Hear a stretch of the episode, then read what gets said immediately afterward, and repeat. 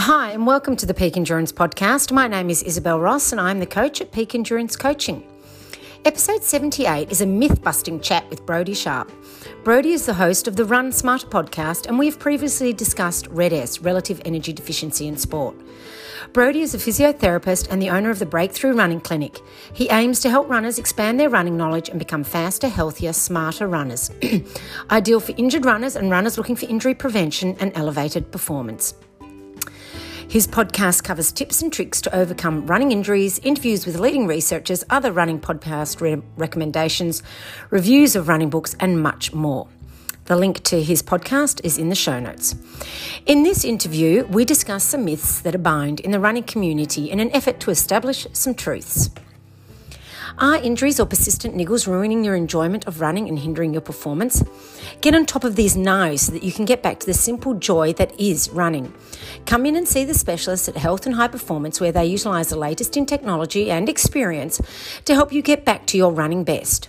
So, to be at your running best, go to healthhp.com.au forward slash run to book an appointment and get back to feeling how good it feels to run without pain.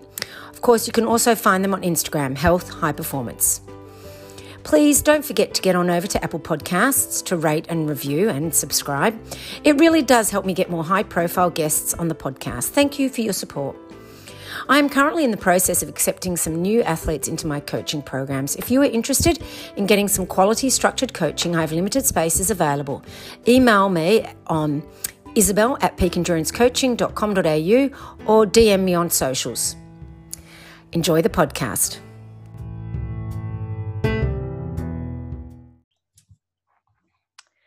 Hi, Brodie, and welcome to the Peak Endurance Podcast. Thanks, Isabel. Thanks for having me on. I'm excited to get started. Yeah, no worries. We, chat, we chatted earlier this year about RED-S, and uh, how have things been going for you in this COVID world since then?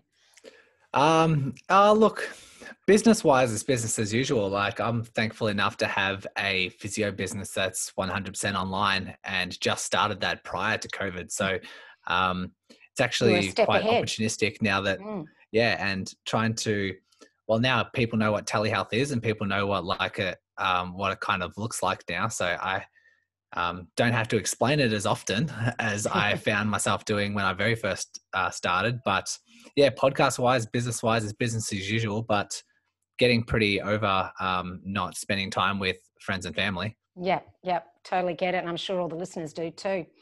Now, um, we've been chatting about busting some running myths. Shall we sort of go through the major myths that are out there?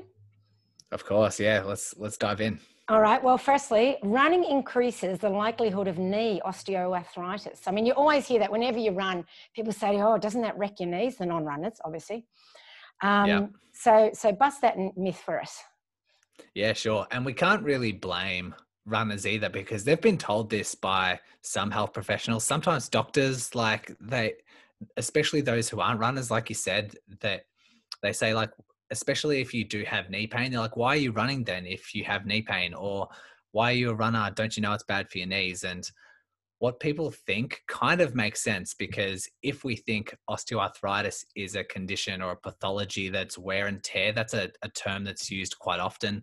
They think it's degenerative. So they think that with repetition, with pounding the pavement, you know, hundreds of thousands, millions, several million times, it's eventually going to wear out it's eventually going to break down it's eventually going to degenerate and you know all that all that fun stuff. So that makes sense and that's why that belief is out there and that's why that belief um, people ring very true. The research on the other hand is quite the opposite and so the research shows that actually pounding the pavement and actually creating that ground reaction force stimulates a lot of bone growth and stimulates a lot of cartilage growth and if someone is really struggling with say bone density, uh, having like a lot of ground reaction force and these kind of shocks that ripple through your body actually stimulates a lot of bone growth. And there's an enormous study that's been done, which I quote several times, seems like several times a day, where they have um, they found 125,000 people, and well, they did a meta-analysis, so they collected all the available evidence that's currently out there, put it all together and found what the what was the prevalence of osteoarthritis in the knees for certain populations and they found that for recreational runners uh, who do participate in regular activity is the uh, prevalence of osteoarthritis was 3.5%, so not a whole lot. And they found that the for the same population with the same baseline characteristics, so the same age, the same like um, percentage of gender, that kind of thing. But if they're sedentary, their prevalence of osteoarthritis was more than 10%. Wow. So you're three times more likely to get knee osteoarthritis if you're re- if you're a sedentary type compared to if you're a runner.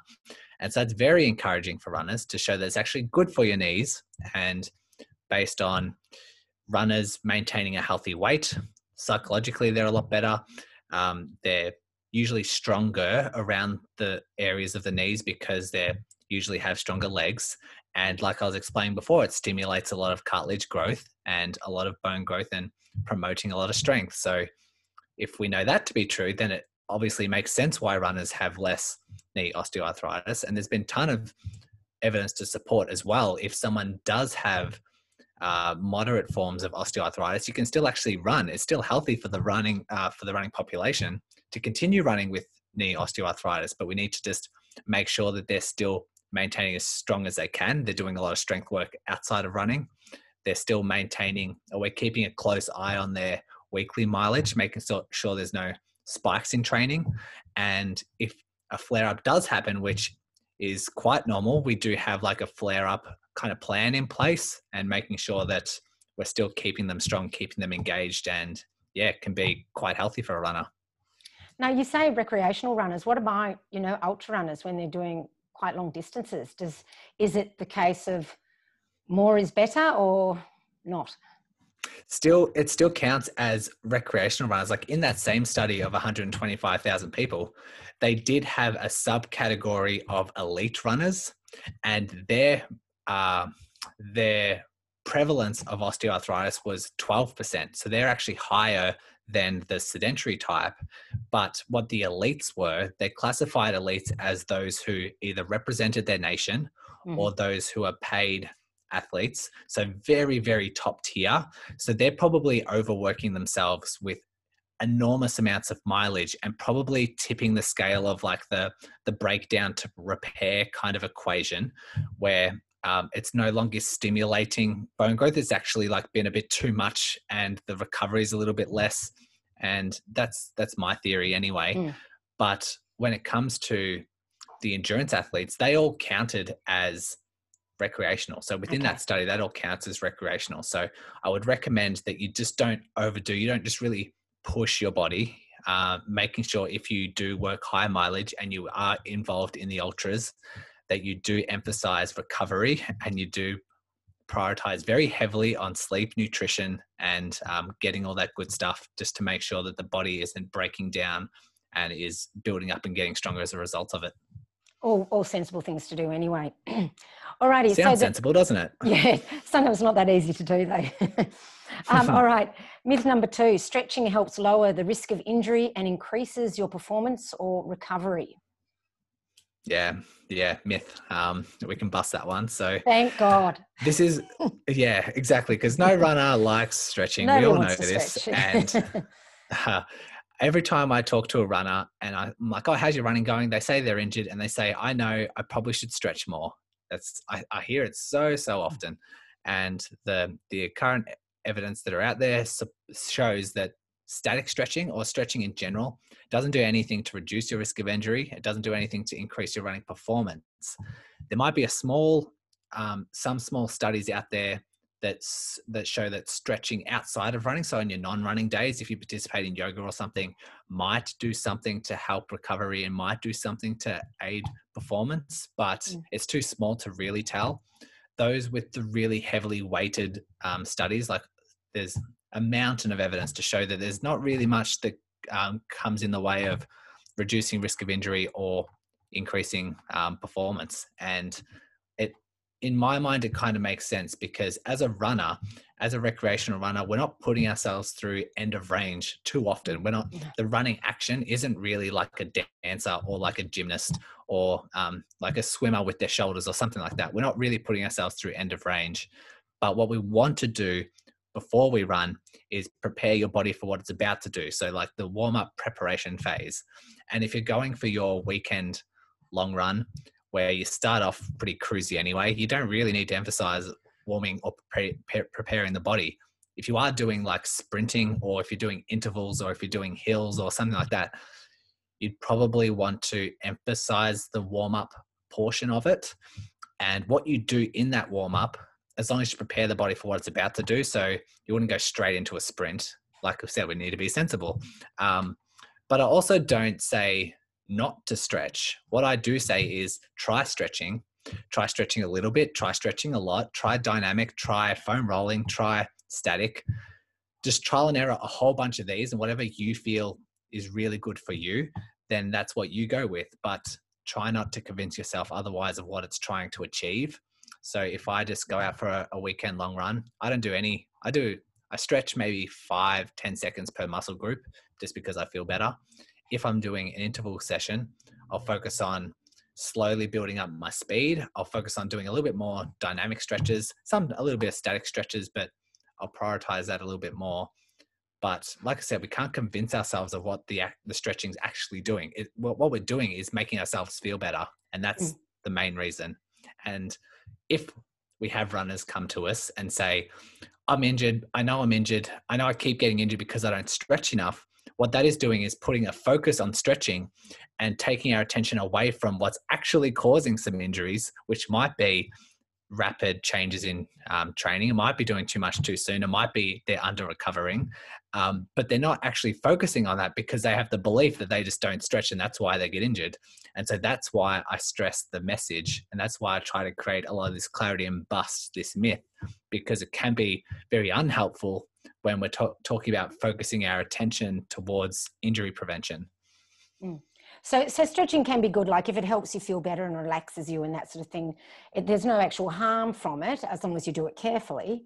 It's more, it's not going to enhance your performance specifically it's it, it's definitely not harmful. You, you can't really overstretch. Um, similar, like people believe if they stretch cold muscles that it's going to create some damage. It, it really won't. Your body's pretty resilient, and your body does have these like little receptors inside the muscle that forbids you to stretch beyond its capabilities to um, to strain or cause damage. So you're not really going to do too much, and it is similar to like massage and similar to a lot of those ideas that are out there around foam rolling, massage balls, Theraguns, all those sort of devices. We're doing it to feel better and it could reduce our pain levels, but it's usually only just short term. It's not really a long term strategy, but we're just mainly doing it to make ourselves feel better. Yep. All right, myth number three I should do endurance strength training to be better at endurance sports. That makes sense, doesn't it? It's similar it to like the, yeah. I've heard the osteoarthritis, and it's mm. yeah. Um, it's really hard to convince runners to start some strength training. You've probably mm. found that yourself. Yep. And once they eventually get into the gym, or once they're eventually convinced to start some strength training, they start doing body weight stuff. They start doing their body weight calf raises, lunges, squats, and it's usually in the high rep range. It's usually yep. three Light sets weights. of yep. 15, 20, 25 reps, like really, really high rep range, really, really light weights. And the research, clear research has shown that if you want to improve running performance, you need to start emphasizing heavier weights. We obviously need to do it in your capabilities within your experience. Um, we don't want to jump straight in do something that's too heavy for you because that's a sure sign of injury. We want to make sure that um, you're safe within the gym, you have the right technique. We slowly load you up so that you adapt and get stronger. But the emphasis should be to lift heavier, somewhere around the 8 to 12 rep range, so that when you do a squat, we load it up appropriately so that by rep 10, by rep 11, starting to get quite difficult. And um, by rep 12, you probably shouldn't be able to lift um, one or two reps more. So we're looking at that kind of heavier side of things. Um, put down the weights, rest for a couple of minutes, and work your way through about four sets of those. The exercise itself doesn't need to be too technical, can be your simple calf raises. I like to do calf raises with a bent knee as well, mm. squats, lunges, deadlifts, um, very basic stuff, but can be really beneficial for runners and running performance. Yeah, I'm a big believer in um, heavy strength training. And um, So, how would you periodize it at all throughout a program, or would you say you just do heavy the whole way? Uh, periodization depends on like the goals like a runner has. It depends if they're training for a marathon or if they've got an mm. ultra coming up, um, how much time we have to work on. But that would just depend on the individual, like their individual goals and their timeframes that they have available. But if we're if it comes to busting the myth itself, like I, I tend to think if you want to become a resilient runner, you kind of want to have three buckets that you want to fill up because the muscles and the tissues within the body that have these certain components. One is the endurance component. We really want to fill up that bucket.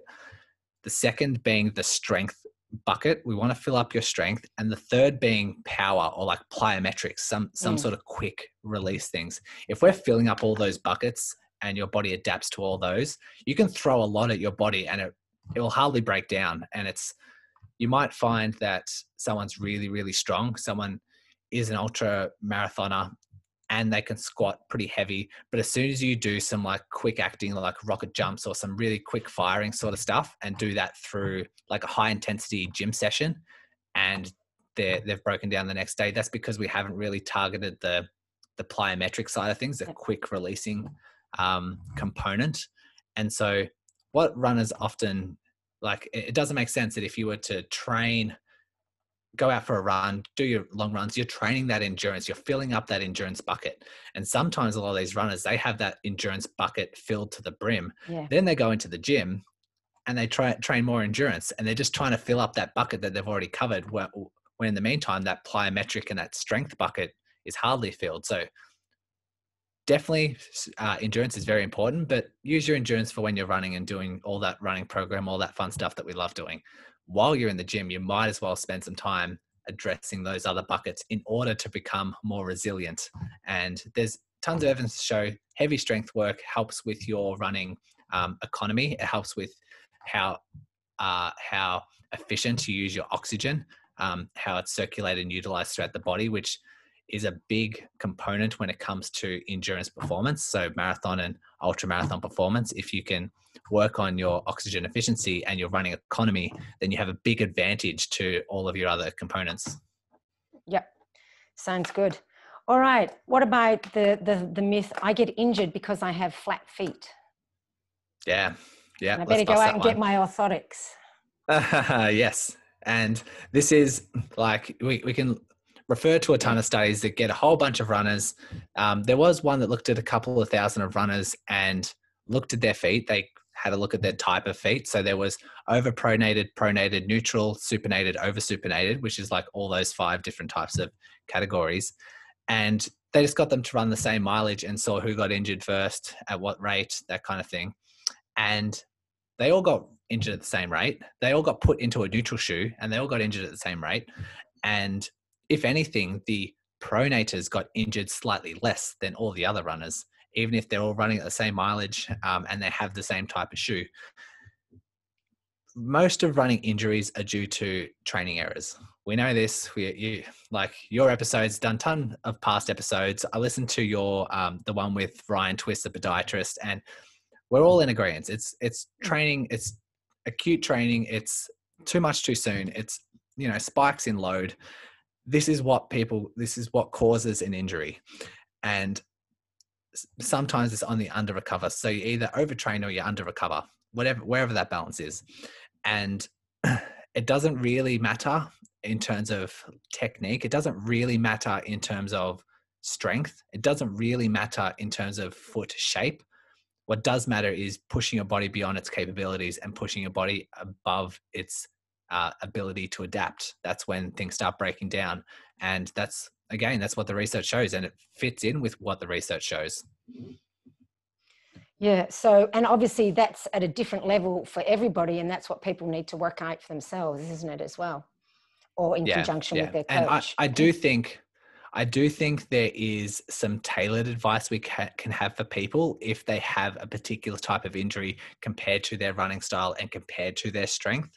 Um, but if we're looking at a global collective of runners, there's just no, there's zero correlation. But if we have, say, someone who comes in with knee pain and they've had knee issues for a very long time. Then we have a look at their running and we see that they're um, they're heel striking, they've got heavy shoes, they probably run at a low cadence.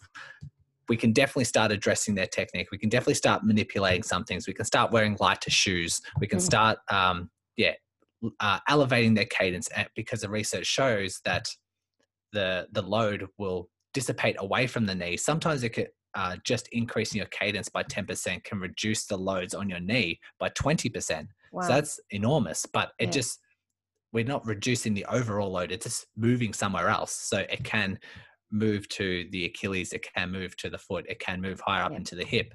Um, so when we're talking about pronation, which is the the myth we kind of started off with, the um, if someone does have say plantar fasciitis, and we do look at their their ankles and they do have say a narrow step width or they're running with um, flimsier shoes, like less supportive shoes. Sometimes making slight adjustments, maybe changing their cadence, making these slight adjustments can be helpful for their recovery, but then they can probably revert back to their old technique or their old shoes, but mm. just avoid their spikes in training. So, yeah, yep. it can apply to the individual as well. Yep. All right. What about the shoe you need depends on your foot shape? Yeah.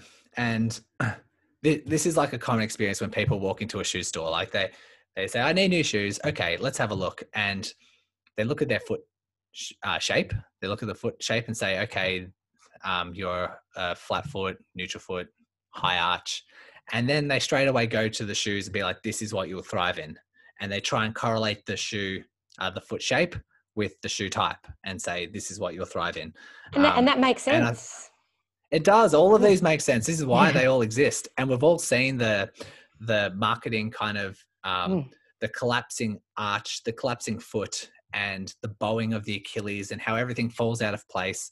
And then they've put into a supportive shoe or they're put into an orthotic and everything magically aligns and you've got that side by side comparison. It all just makes sense and it, mm. they make billions of dollars on it. Uh, but again, because we know that people get injured because of spikes in training or exceeding their load capacities, um, it just doesn't show up. And when it comes to foot or shoe prescription, we know that you're most you're most likely going to thrive in a shoe that you find most comfortable, and that might be supportive shoes for someone who does have low arches, but some another an identical runner with low arches won't thrive in someone with supportive shoes. So there's zero correlation between shoe uh, the shoe type and foot shape. And what I do recommend for my runners is to try a whole bunch of different ones. Make sure you try supportive. Make sure you try not so supportive, light, heavy, whatever have you. The type of heel drops. Just find what uh, what fits most comfortable for you. Go for a run in those shoes. Whatever you find more comfortable in, that's what you're going to thrive particularly in. Uh, however, if you do try and transition to a different type of shoe. Make sure it's gradual. Make sure you're not just straight away going into something that's a bit more barefoot than what you're used to, because that's a surefire way of injury as well. Mm. Um, but I think Ryan Twist, the podiatrist he had on, kind of was agreeing the same thing. He um, talked about things like comfort and like everyone thriving in a different type of shoe, and there's no real correlation between um, like a type of runner and a type of shoe. Did mention something along the lines of um, different types of shoes for different abilities. If you're going to a trail or if you're going to mm. do a track there's there's different um, i guess the shoe serves different purposes. A different t- type of shoe serves a different purpose. But yeah don't be fooled if you go into a shoe store and they say you've got flat feet you need this type of shoe. Yep. Yeah what's comfortable is always the best because you know you, you want your feet to be comfortable Very yeah, important. absolutely, hmm. absolutely, mm. and that that takes us to the the point as well of like how often you should tra- change shoes mm. as well. And often I say if it starts to lose comfort, like if it starts to become uncomfortable to run in those shoes, then they're probably getting a bit too worn out.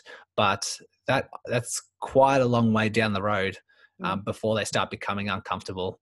I, I often have three three reasons why you should change your shoes. One, if there's real significant wear and tear. So if there's really significant wear of the sole underneath, and mm. sometimes if the rubber kind of um, wears through to kind of the midsole, so like that that the fabric kind of changes yeah. color or changes um, texture.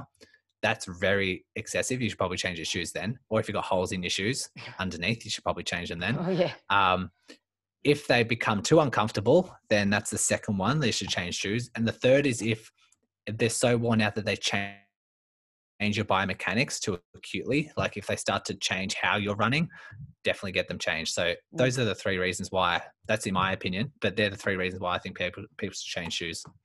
No, I mean I, I I personally like wear a variety of different shoes. Like of my road shoes, I have a few different brands. Of my trail shoes, a few different brands because I think it's good for my feet to be or helps them running in different shoes. Is that is that a myth? Um, no, like I personally like changing types of shoes as well. Mm. I think if you have ones that have more support, if you have ones that don't have much support, if you have ones that are lighter, if you have ones mm. that have a, a different heel drop, what you're doing is you're adapting to all those shoes and you're essentially becoming a more resilient runner. You're essentially training different things, training different mm. components. Uh, and as long as you make sure that you are you have adapted to those shoes and you haven't made a drastic change in something then you're going to be safe and you're going to be a bit more resilient. You're kind of um, keeping the body guessing in a way and it'd be the similar if someone wants to do a gym routine and they have the same gym routine that they go through every single time they get strong they're, they're and they're quite capable but then if you give them like a, a change in direction or a lateral movement or something that they're not designed for if they do that too often, then they're going to break down just because they're not used to that change, not used to that different direction, um, the different forces of the mm. muscles, mm. that kind of thing. A, running shoe can be very similar.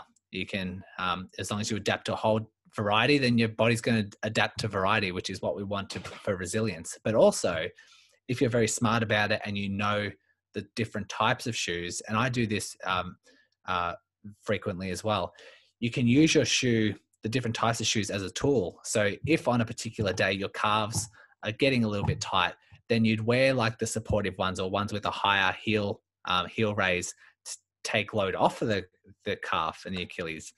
If you wanted to, if your knees are particular sore on a day, or you don't want to overload your knees on a particular day, then you go with the lighter shoes. And because um, evidence shows that lighter shoes help reduce uh, loads through the knee uh, if you wanted to on a particular day try and run fast try and do a pb try and do things. We show evidence has shown that a lighter shoe helps increase performance. So you're using your shoes as different tools and during certain circumstances which can be extremely helpful. Mm. yeah well, that's always been my theory behind it all too. So i'm glad to hear that it's not a myth that i've been perpetuating. Um, okay myth number six i should completely rest my injury and let it heal yeah, I go on about this all the time, and it's a big mistake because, like all these, they make sense. Like if you're injured, it makes sense to rest and let your body heal and that kind of thing. But it's often like I think stress fractures would be the one yeah. exception to this rule. Yeah. If you do elicit some sort of bony stress, you do need to significantly offload it. If you have a stress fracture, you do need to take a significant amount of time off to let that body uh, let that body part heal. But if you have things like a tendinopathy, if you have things like plantar fasciitis, if you have, say, knee pain, like a runner's knee, complete rest is very rarely the solution. And you will definitely need to back off your mileage if you've had an increase in a spike in training. We definitely need to back off. But this introduces what I call the pain rest weakness downward spiral. And it is a runner has a spike in training, they have whatever structure, let's say it's a tendon, the tendon flares up and becomes quite sensitive. And while that tendon is sensitive, it can't tolerate the same levels of load that it used to. So it actually becomes weaker. It can tolerate less, so it becomes weaker. And if it's inflamed and people think they need to take rest, they completely rest. And let's say for a week, and they decide the body's going to heal in a week, let me try and see how it feels. But you're combating a weak structure with complete rest, which generates more weakness. And so, mm. in a week's time, when you go back to running um, and you do your usual 5Ks and it flares up again because it's weak, because it flares up again, becomes more sensitive, able to tolerate less load. And then you think you're, you interpret it's just not healed yet. I need more time. So then you take another week or two off. And then after, uh, in a blink of an eye, you've got, you've had three weeks of no running. It's extremely sore and sensitive, and it's just completely weak and then you're like oh maybe i'll just go for a, a, small a light jog. Maybe i'll just do a light jog. And maybe that exceeds it and then it becomes flared up and you're just continuing down this downward spiral where you're tolerating less and less and less. Over the course it's getting weaker weaker weaker and becomes more and more painful. And plantar fasciitis is a big one when it comes to this. Tendons are a big one. Um, knee pain is a big one. So this myth of let me just completely rest is often unhelpful, but does need like the right guidance. You do need like a health professional, someone to guide you through what you can tolerate or interpreting the right type of symptoms um, or what where your starting point actually is and just doing the right things from day one, day two, day three. Um, this is the the whole idea around my podcast, the the Run Smarter podcast, making smarter training decisions.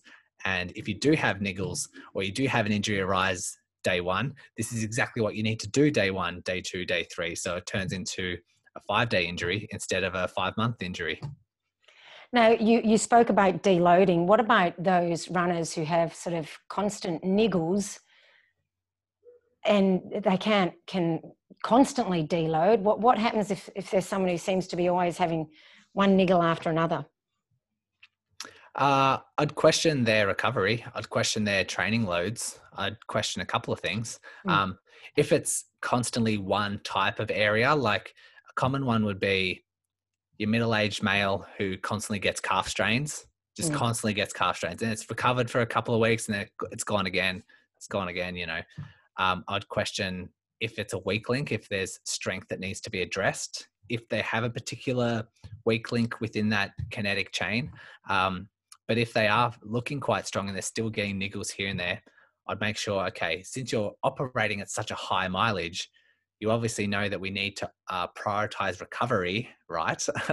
uh, we need to make sure that we have good quality sleep. We need to make sure that we have quality nutrition. I want to make sure that um, if there are particular times of stress, unavoidable necessary moments of stress, we don't build up high mileage in that particular week. Hmm. Um, mm these are the decisions that we need to make. And if you're constantly getting niggles, I would try and make sure all those boxes are ticked. Um, if those boxes are ticked, then we need to start looking at things like um, just interpreting symptoms, making sure that we're um, our individual maybe shoes or style, like maybe your running technique might need to be tweaked here and there. Maybe they need slight uh, higher cadence or something like that. But niggle, if you're getting constant niggles, it's not a normal thing. Mm. If you're operating at really high mileage, if you're an ultra runner, you are definitely going to get niggles, but we learn from them, we overcome them with like action steps. And if another niggle arises somewhere else, then we we kind of like um, start putting out fires. But if it's constantly happening, then we definitely need to look at your overall intensity or your overall recovery and see if we're yeah we're meeting those standards it's amazing how so much of it really just relates back to recovery and it's the one thing that many runners struggle with incorporating the most. Yeah overtrain or under recover it's going to be one of those yeah. um, an acute change or under recover and most of the time in the marathon scene like in the ultra kind of scene they're usually used to building up a big base and they're usually used to slowly progressing through their mileage or slowly building up and adapting that way um, but they do need to re- recognize the the more and more mileage you do, the more and more you need to prioritize recovery and you need to prioritize a good night's sleep. And like I said, sometimes you get a job promotion, you have a newborn baby, you move house, and it's usually associated with stress, poor quality sleep, um, the, those sort of things. They're unavoidable, but we need to recognize that in those moments, whether it takes like a week or two, we, we recognize that and don't spend those weeks doing that high mileage or those intense training sessions. We take a relative time off. And then when you're back to sleeping well, when you're back to eating well,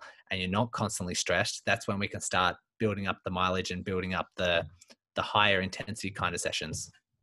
Mm-hmm. Can I ask a re- re- sort of segue into this question? During COVID, are you seeing more or less injuries because of you know people have more time for running um, but they also have more time for recovery and certainly more sleep and that sort of stuff so are you seeing a, a rise or a fall in injuries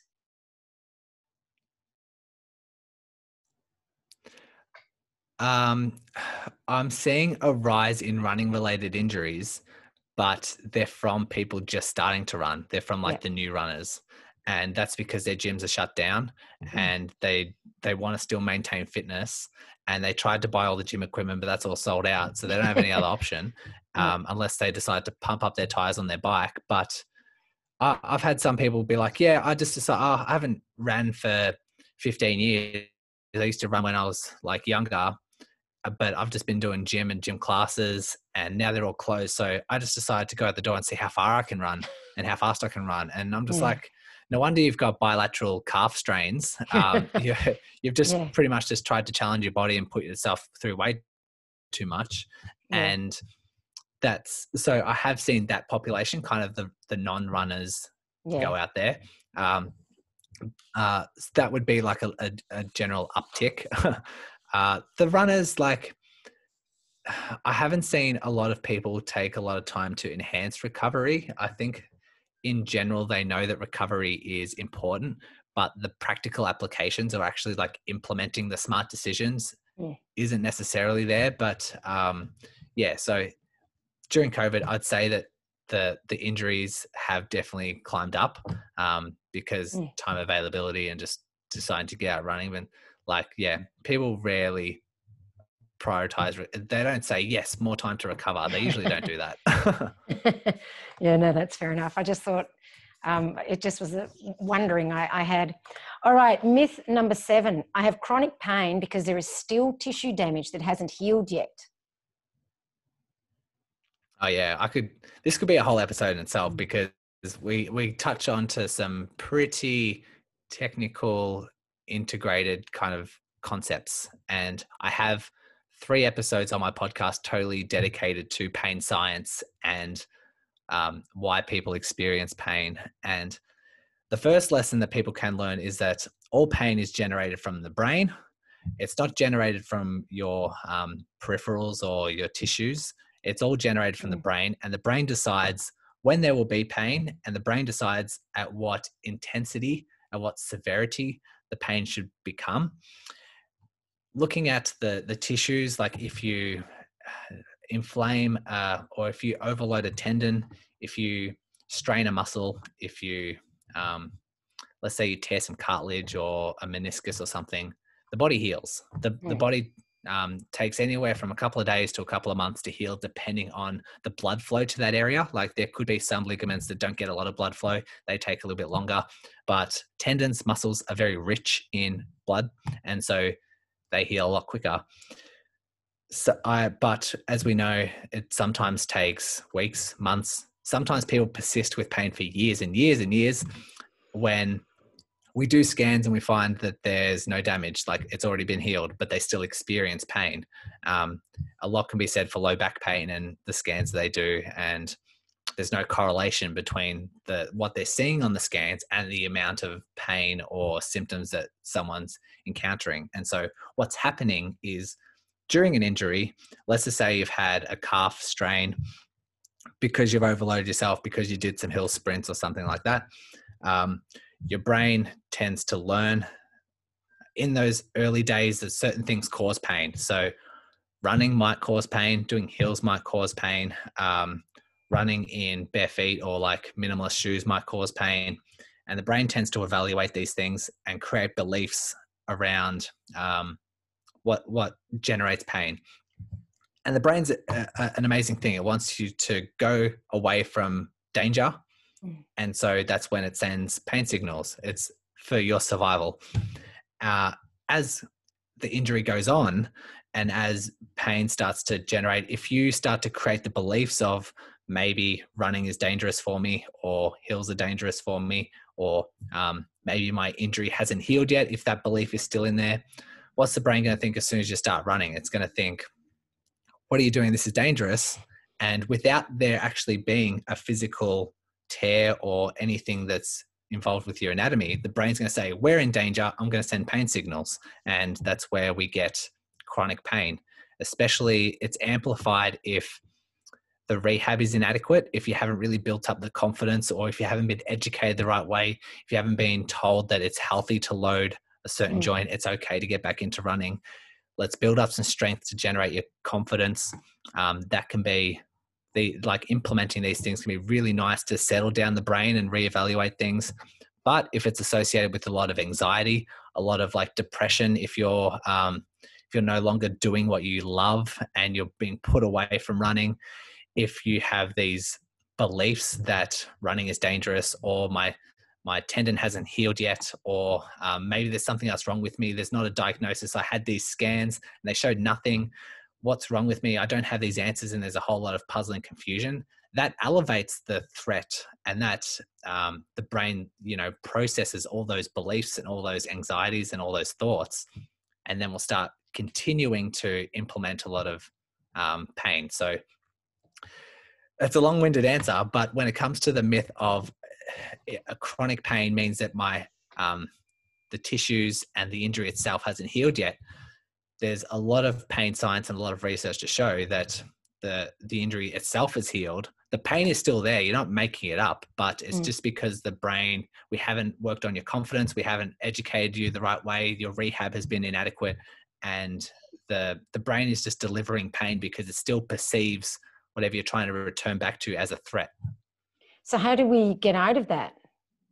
Yeah, good question. So, it depends on the individual. Like I said, if they do have um, maybe unhelpful beliefs, if they think that they're just not ready, if they think their tendon is about to snap because mm-hmm. it mm. hasn't healed yet, if they think that, um, let's just say, they shouldn't be like if it's low back pain, if they've been told that they shouldn't be lifting for the rest of their life, if they've been told that running's bad for your knees, like why the hell are you running? Running's bad for your knees, and they create that belief. Um, that's obviously one component that needs to be addressed. So just the right education. The second being confidence, like building up your level of confidence. Because often people think when it comes to tendons, they've been told that tendons don't heal. They've been told that if you overdo it, your tendon will snap. They've just like created this language and been told this language that's very very unhelpful and people can catastrophize a lot of um, this return back to sport or return back to running.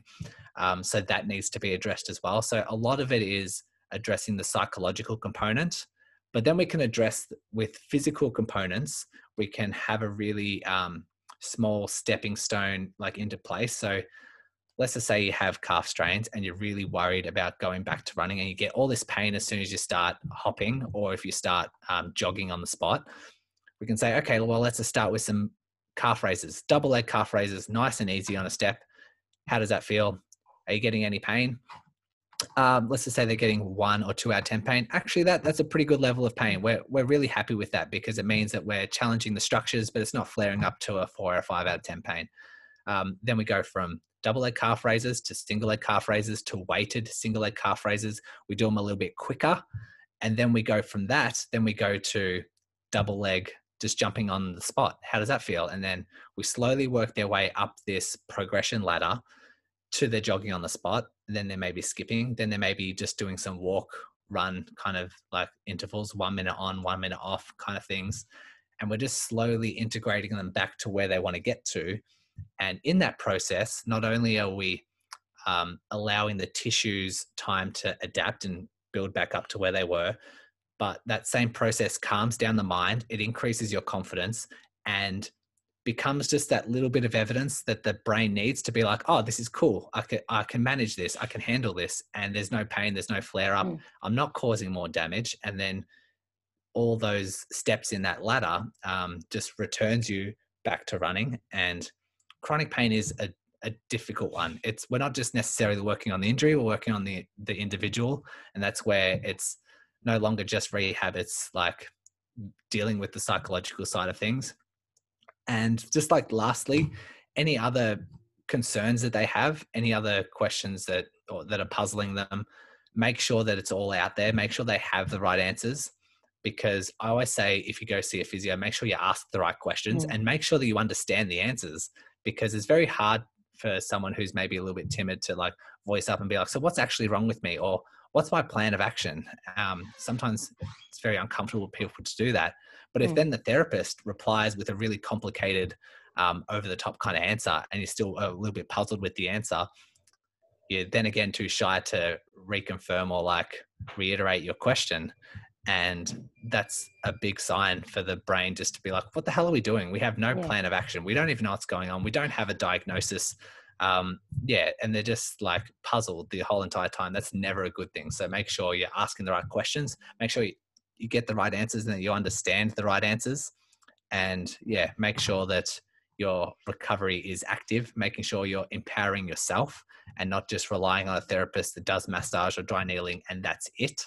Um, and yeah that's empowering you along the way and that's how we tend to manage chronic pain and yeah hopefully that was a very long-winded and, answer no, no, and, and like i said also, what i'm getting from that also is i know sometimes people feel embarrassed to ask questions because they don't want to look silly or or like they're being a hypochondriac or something but you know as a physio you're saying ask those questions. It's it's okay of course, yeah. And mm. like I said, I've done I did three episodes on pain science in my own podcast. So I'm trying to like yeah. just jump it all into like a, a five minute answer. But yeah. exactly right. It, as long as you have clarity and it's, it's your body and you're trying yeah. to recover yourself, you need the right answers and exactly. um, you need to even just like if they give you a treatment plan and you say like, is this evidence based? Just like a question like that, like it's it's your body and it's mm. uh, it's your pain. So you should have full responsibility and you should be empowered and yeah walk away with a lot of confidence.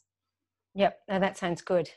All right well that was um, quite a few uh, running myths that we busted there. Thank you so much for that and for sharing your knowledge with us and i hope people have gotten a lot out of that. Uh, where can people go to? You obviously you've got your run smarter podcast. Where else can they find you yeah, so um, uh, I am active on social media. I'm probably most active on Instagram. So my yeah. handle is Run Smarter Series. Yeah. And uh, so that's the handle. But I do recommend, uh, like, the, the first call to action would be to check out the podcast, but definitely check out the first 10 episodes of the podcast. So the first 10 cover the 10 principles to overcome any injury and we've covered a lot of the principles like the the pain rest weakness downward spiral that we talked about today that's just yeah. one component that i mentioned in these 10 and uh, that's what people should go to before they scroll through all the other episodes and find what's relevant for them because there's injury specific stuff as well um, and interviews with like researchers and that sort of thing but yeah yeah uh, if you like Instagram you like following people's um, social media content, then you can go there. Um, and then just natural progression. If you want to reach out to me through social media, if you have any other questions, then um, we can talk about it specifically and see if you want to do some online physio, if it's necessary to do some online physio. Um, we'll just take it from there. Sounds good. All right. Well, thank you so much. I really appreciate your time. Thanks, Isabel. See ya.